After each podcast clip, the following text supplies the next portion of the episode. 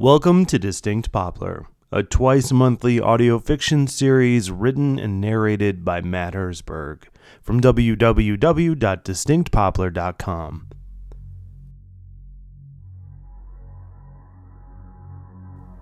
This is episode 19 of series 1 The Call.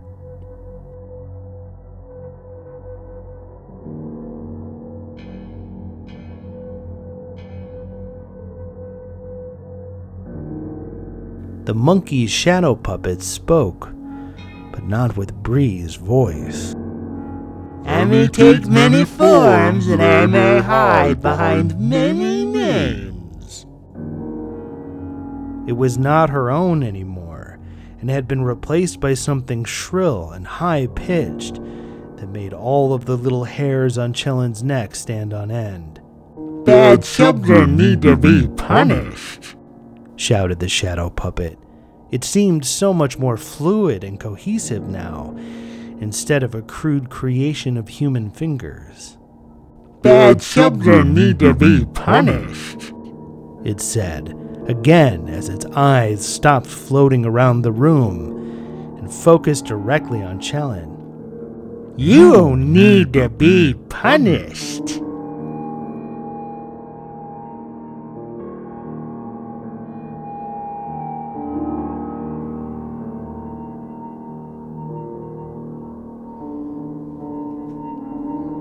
It was as if the shadow puppet was somehow staring into Chellen's very soul.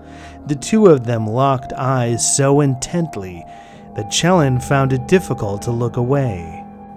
You've done a lot of bad things, young lady. Shouted the monkey face, as if everything Chellen had ever done was on display for it to view somehow. Desperately, Chellen fought to resist whatever it was the monkey face was doing to her. Though she was transfixed within its harrowing gaze, she knew that she still had her wits about her. She could still think. She could still feel how awful this experience was, which meant she could also resist. So she gritted her teeth and clenched her jaw, straining to pull her eyes away from the emotionless black shadow orbs that formed in the monkey face where Bree's fingertips had been before.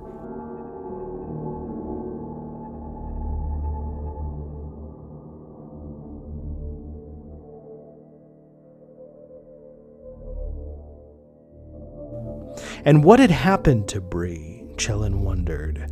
Was the younger girl still standing behind her making the motions?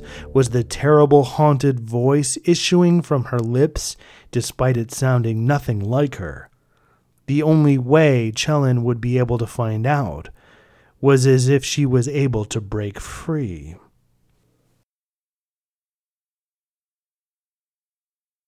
Attempting to do this, to resist, caused Chellen a tremendous amount of discomfort, and there was a feeling like lead weights behind her eyes.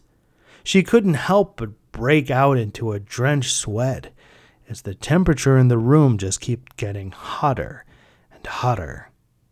Meanwhile, the monkey face became more and more complex as it mutated on the wall.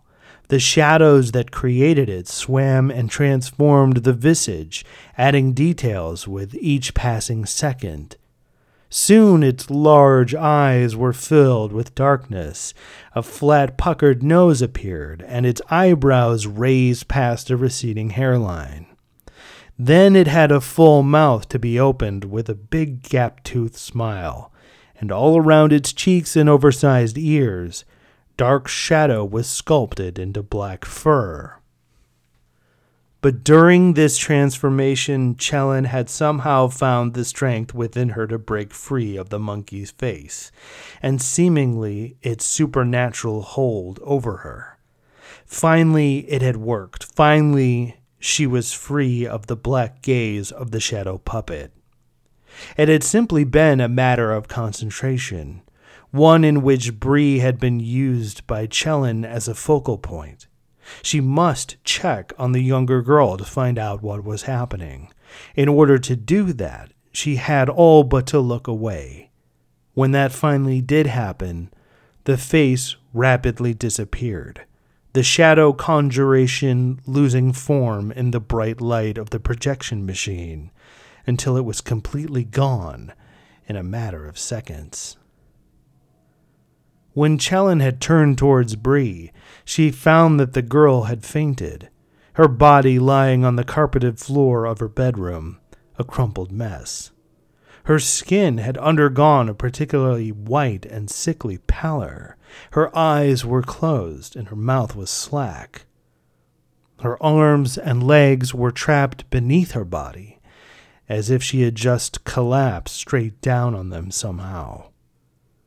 Chelin found that it was nearly impossible to rouse the younger girl from her fainted state, and opted to move her to the bed while she tried to figure out what to do next. With a quick heft, she pulled Bree up by her armpits and set the smaller girl down on the pink and white comforter, decorated with crystal blue silhouettes of a thousand or so faded cartoon horses. After the girl was in place amongst them, Chelin couldn't help but notice how peaceful Bree looked this way, as if everything in the world that bothered her just melted away in this moment. She could see the steady but shallow rise and fall of her chest, which meant that she was at least breathing, a fact that made Chelin feel much better.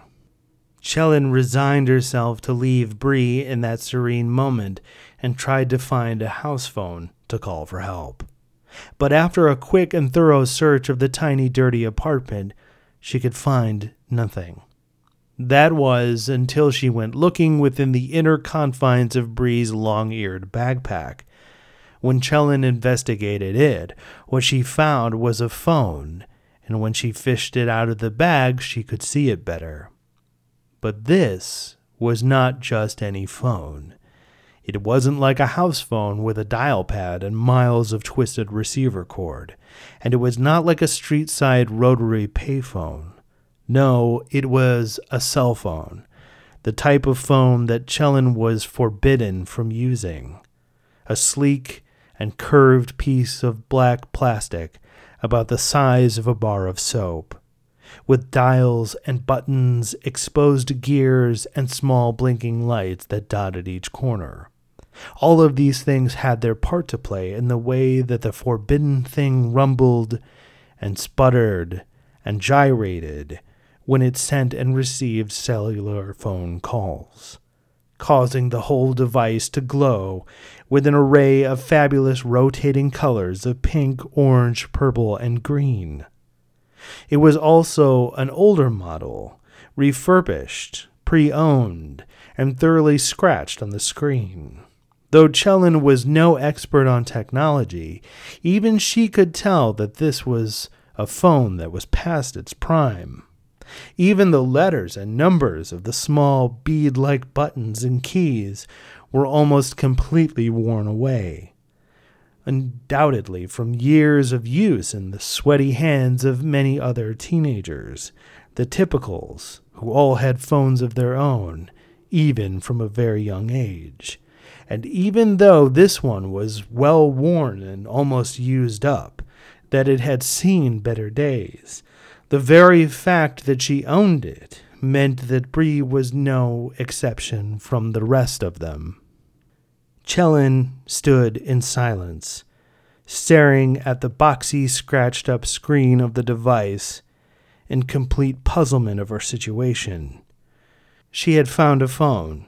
She could get help for Bree. All it meant was sacrificing one of her people's most sacred precepts. Roms do not use new modern technology. An overwhelming feeling of hypocrisy flooded over Chelin, as just earlier that day she had lectured Bree about the dangers of using this technology and how it changed people. Changed them for the worst. Most typicals who owned these devices spent their whole time staring into them vapidly with crooked necks, completely detached from the world around them.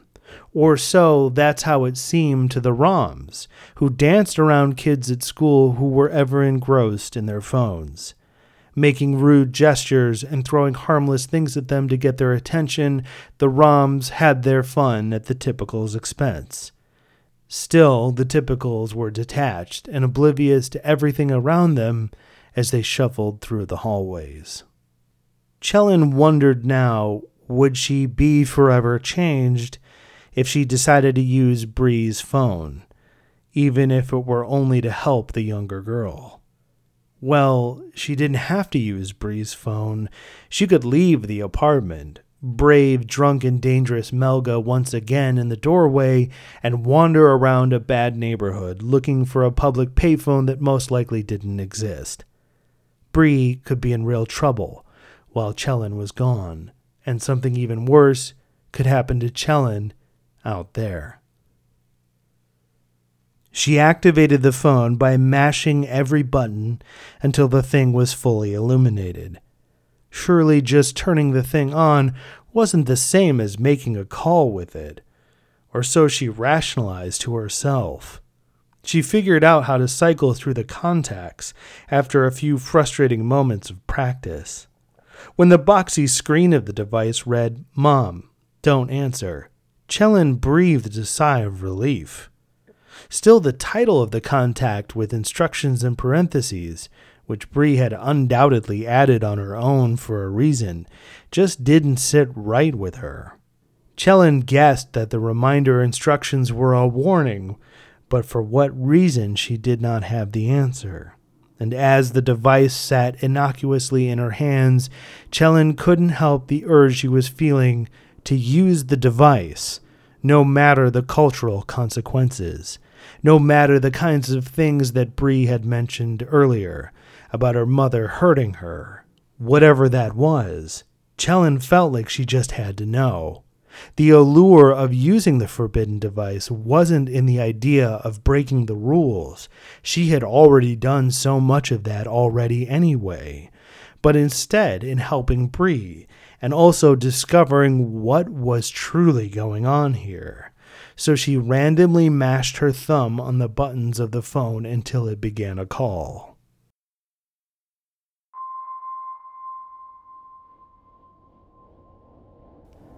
As she raised one end of the device up to her ear and pointed the opposite end by her mouth, Chelin felt her breath escape from her throat as she waited nervously for the answer to her call. Was this the exact moment, she wondered? Was this the very exact moment where she would change forever? Would other Roms be able to tell, somehow, that she had done this unforgivable act? And what would become of her now? Should her parents find out she was breaking Rom precepts so effortlessly? The ringtone sounded five times from the speaker, a flat, extended beeping sound, and she could feel her chest tighten with each one. It was the anticipation that fed Chelin's anxiety. A thousand different potential outcomes flashed through her mind in rapid succession. What would Bree's mother have to say to a Rom girl? Would she be angry? Would she be upset? Would she be. Hello? The phone stopped beeping and clicked over. Hello? Said a scratchy female voice that wormed its way into Chelin's ear. Hello? It said again. And then it said, Breeglin. Breeglin. Suddenly, Chelin found that she was unable to say anything at all in reply. Instantly, she wondered if the phone had somehow actually stolen her breath from her very body. But it was worse than that, for even though she seemingly had no voice, neither did she have the words to speak with it. Her mind went blank with what to say to the disembodied voice on the other end. A greeting, something to identify herself, even a simple explanation for the call. All of it was gone from her mind as she now stood there frozen and unable to react. Each passing second of silence made this more and more awkward and unbearable. However, it was as if the voice on the other end somehow already knew that something was not quite right. Who is this? said the scratchy female voice. Where's Breegland?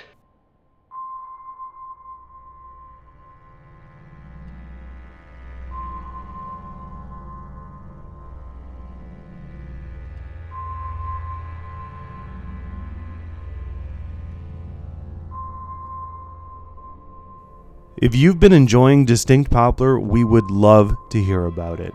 Please consider rating and reviewing us on YouTube, Apple Podcasts, or wherever you found our stories. Positive reviews go a long way to helping us find new listeners, and I truly appreciate it. You've been listening to Series 1, Episode 19 The Call. Written and narrated by Matt Hersberg and copyright Wednesday, October 31st, 2018. The music for this episode is by Dan Bowden and Kevin MacLeod. For more information, see the details in this episode's description. For more stories like this one, as well as ebooks and more information about the city that forgot to stay clean, check us out online at www.distinctpoplar.com or through our social media. Just search for Distinct Poplar on Facebook, Twitter, or Instagram. Stop by. Say hello.